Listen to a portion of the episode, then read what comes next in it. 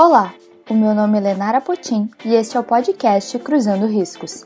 Nesta primeira temporada, nosso podcast está discutindo questões relacionadas ao mundo do trabalho e as suas transformações e impactos na vida dos trabalhadores e trabalhadoras. Neste episódio, voltamos a nossa atenção aos pequenos negócios, a quem busca dar sobrevida aos seus produtos ou serviços, nesse contexto dramático e imprevisível no qual vivemos. O novo coronavírus chacoalhou as estruturas do mundo inteiro. No Brasil, país dramaticamente desestruturado para lidar com crises como esta, o vírus vai se alastrando a uma velocidade preocupante. Esse cenário bagunçou a cadeia produtiva do país. Enquanto alguns setores produtivos enfrentam uma dura escassez, outros observam algum crescimento. É o caso do setor de alimentos. No entanto, esse crescimento não é linear. Embora a indústria tenha uma capacidade maior de resistir à crise, os pequenos agricultores e negócios familiares estão passando por muitas dificuldades para manterem seus negócios. Vamos tentar entender melhor esse contexto neste segundo episódio do podcast Cruzando Riscos. A pandemia causada pelo novo coronavírus provocou uma ruptura na circulação dos alimentos. Quando não afetou diretamente a produção, impactou no transporte dos alimentos. A produção precisou diminuir e as vendas sofreram uma queda brusca em alguns subsetores da cadeia. Subitamente, pequenos agricultores não encontravam mais interesse de quem antes costumava comprar alimentos regularmente. Embora alguns eventos tenham mantido suas atividades adotando medidas de segurança por questões sanitárias, feiras agrícolas foram canceladas e restaurantes temporariamente fechados, como consequência das medidas de isolamento social. A agricultura familiar viu seus compradores reduzirem os pedidos, uma vez que grande parte da produção do segmento é vendida para restaurantes, em feiras e pequenos mercados. O economista Eli Matos, professor na Escola de Negócios da PUC-RS, conversou conosco e explicou o contexto mais amplo do setor alimentício em meio à pandemia. Na avaliação do economista, o impacto no setor ainda não é tão significativo, embora possa afetar mais os pequenos agricultores. Bom, com relação a, ao impacto da agricultura, uh, ele não é muito significativo, porque a gente tem um. Uh, o impacto está muito dissipado. O que acontece? Como a agricultura é pouco intensiva em mão de obra concentrada, ou seja, as pessoas elas se distribuem mais na produção, tu não tem um nível de contágio muito alto, a não ser por algumas atividades muito peculiares, como é o caso, por exemplo, é, de alguns aviários ou os frigoríficos que estão, não é, não é exatamente produção é, agrícola, mas está na cadeia, né? Então ali a gente tem, por exemplo, surtos de contaminação muito fortes. Mas não é o caso da agricultura de modo geral, né? então a gente não tem esse impacto. O que está acontecendo são impactos específicos do ponto de vista da inserção da agricultura na cadeia produtiva eh, geral, ou seja, transporte, por exemplo. A gente teve alguns, alguns problemas com transporte, é, algum problema de choque negativo de demanda, porque, por exemplo, no caso de hortifrutis, por exemplo, os, os restaurantes tiveram sua demanda é, muito reduzida e isso afetou alguns produtores. Então a gente tem um problema de cadeia, então não é um problema de produção necessariamente, tá? Mas é um problema de inserção na cadeia.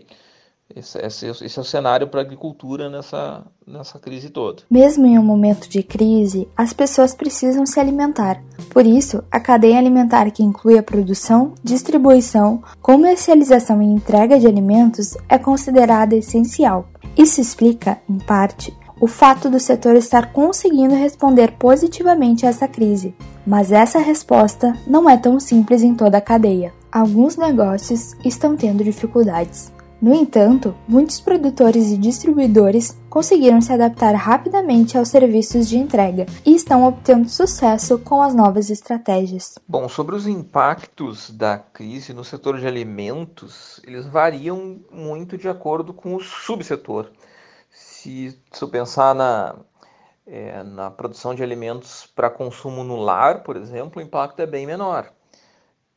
Se comparado, por exemplo, ao impacto do consumo fora de casa. Né? Restaurantes que não conseguem se adaptar ou que não conseguem ter a mesma dinâmica de fornecimento por teleentrega, estão é, experimentando um impacto bem mais, bem mais intenso. Né?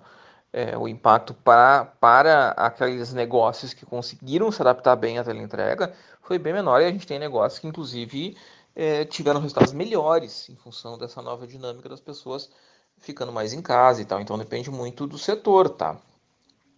É, agora, claro, uh, existe uma. Menciona que essa indústria possui mais mecanismos de defesa, né? É, depende, depende da indústria, depende do setor, né? Não necessariamente.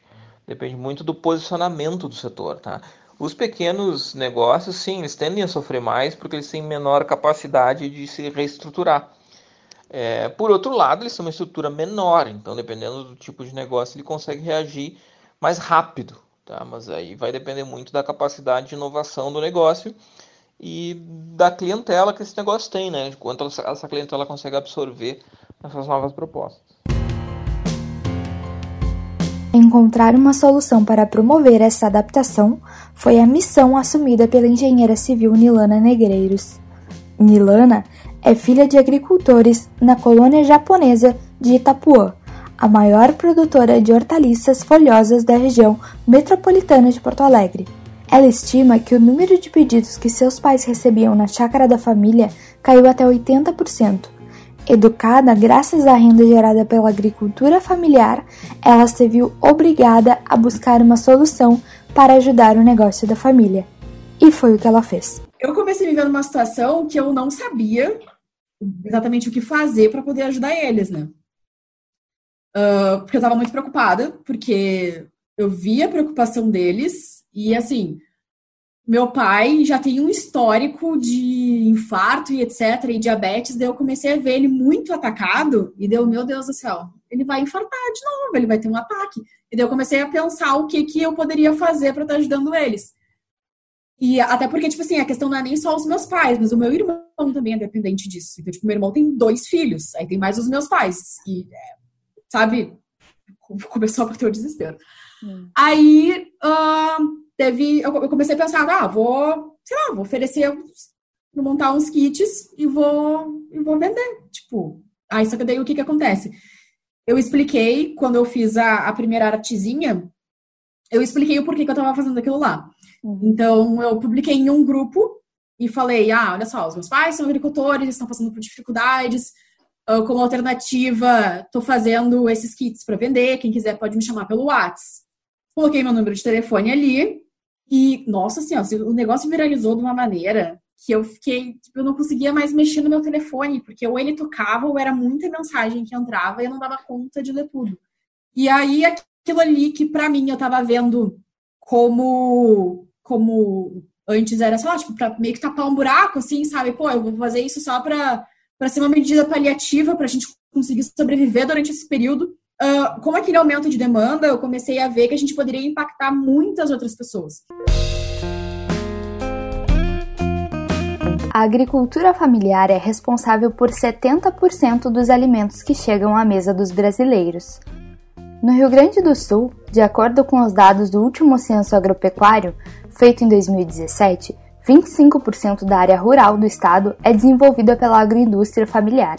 No contexto da atual crise sanitária que enfrentamos, isso significa que muita gente viu sua fonte de renda ser fortemente abalada.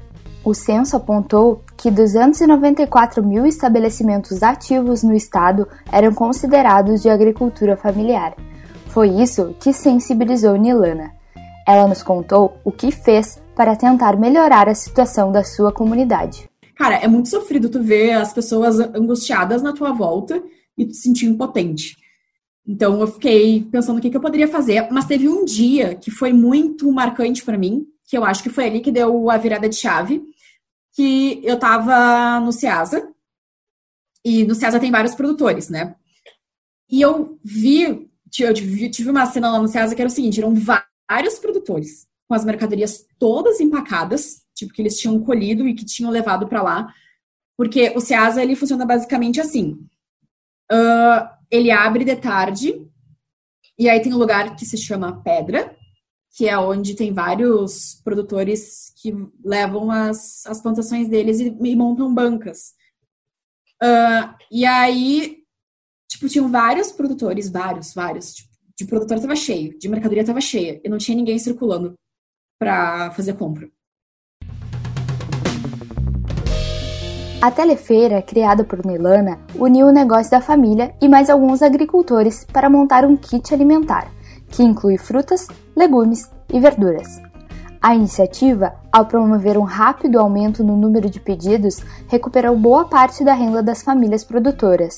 Hoje, a telefeira tem quatro kits básicos e expandiu as entregas para Cachoeirinha, Canoas, Gravataí e Porto Alegre, as entregas são feitas na casa dos clientes, e este é outro motivo que traz orgulho a Nilana.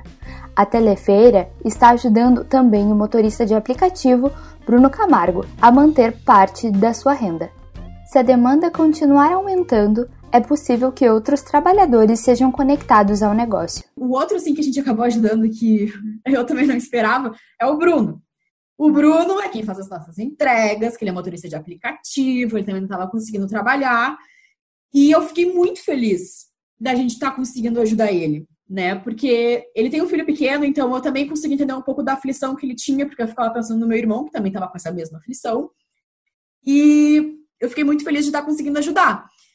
E eu, eu fiquei mais, mais, assim, abismada ainda, digamos assim, porque no Instagram do Telefeira, alguns Ubers mandaram contato também, tipo assim, nossa, se aumentar a demanda, eu também tô precisando, tipo, bah, lembra da gente. Uh, a gente não aumentou a demanda tanto assim, a ponto de eu chamar um outro, um outro motorista de aplicativo. Mas esperamos que a gente consiga manter o crescimento, né, para que a gente consiga estar tá conectando outras pessoas. Na agricultura familiar, o cultivo geralmente é restrito a uma classe de alimentos, que ainda varia conforme mudam as estações do ano. Isso porque os procedimentos de plantio e cultivo são bastante distintos. Na chácara da família de Nilana, a maior parte da produção é de folhosos, como alface, couve, temperos e cebolinha. No entanto, o primeiro kit criado para a telefeira possuía 19 itens, alguns dos quais a chácara não cultivava.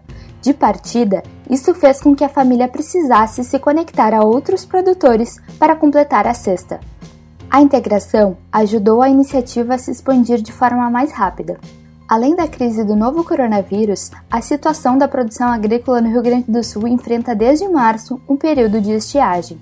Segundo a empresa de assistência técnica e extensão rural, a Emater RS, há risco de um agravamento causado pela falta de chuva, que poderia levar à seca em algumas regiões. É este cenário delicado que envolve saúde pública e natureza que os pequenos agricultores precisam enfrentar. Sabemos que toda crise afeta de forma muito mais violenta as pessoas de menor renda. A indústria e as grandes empresas possuem uma série de recursos que diminuem o impacto de uma crise como esta. Isso torna o futuro pós-pandemia mais incerto para quem depende de seus pedaços de terra para gerar renda. Palavra que parece desgastada pela publicidade, mas há um mecanismo de solidariedade em ação em iniciativas como essa. Eu tenho duas visões, na verdade. Uma delas é a que eu quero que concretize, que é. Uh, não é tipo assim que a gente continue uh, com a telefeira pelo fato do ganho. Ah, eu quero continuar com a telefeira porque eu quero continuar vendendo.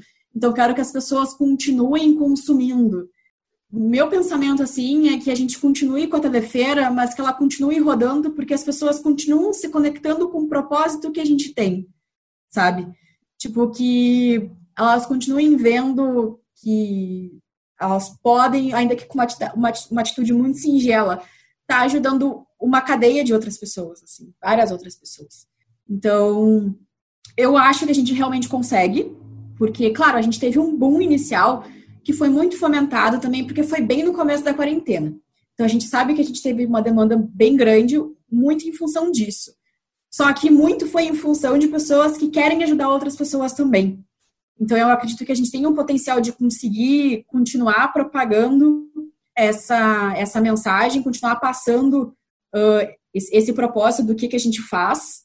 Então, eu realmente antes eu olhava a telefeira e pensava, cara, é uma medida paliativa para a gente conseguir sobreviver esse período. E hoje em dia eu já fico pensando que é um projeto que a gente consegue impactar muitas outras pessoas e que eu vou continuar trabalhando em cima dele e que eu vejo muito potencial nele, sim. Eu acho que pode crescer, mas quando eu digo crescer não é só ah, pode vender mais, mas sim pode conectar mais pessoas e ajudar mais pessoas.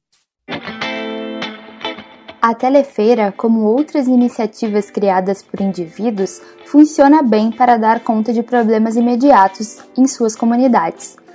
É imprescindível, no entanto, que o Estado reaja a esta crise implementando políticas públicas sólidas e permanentes.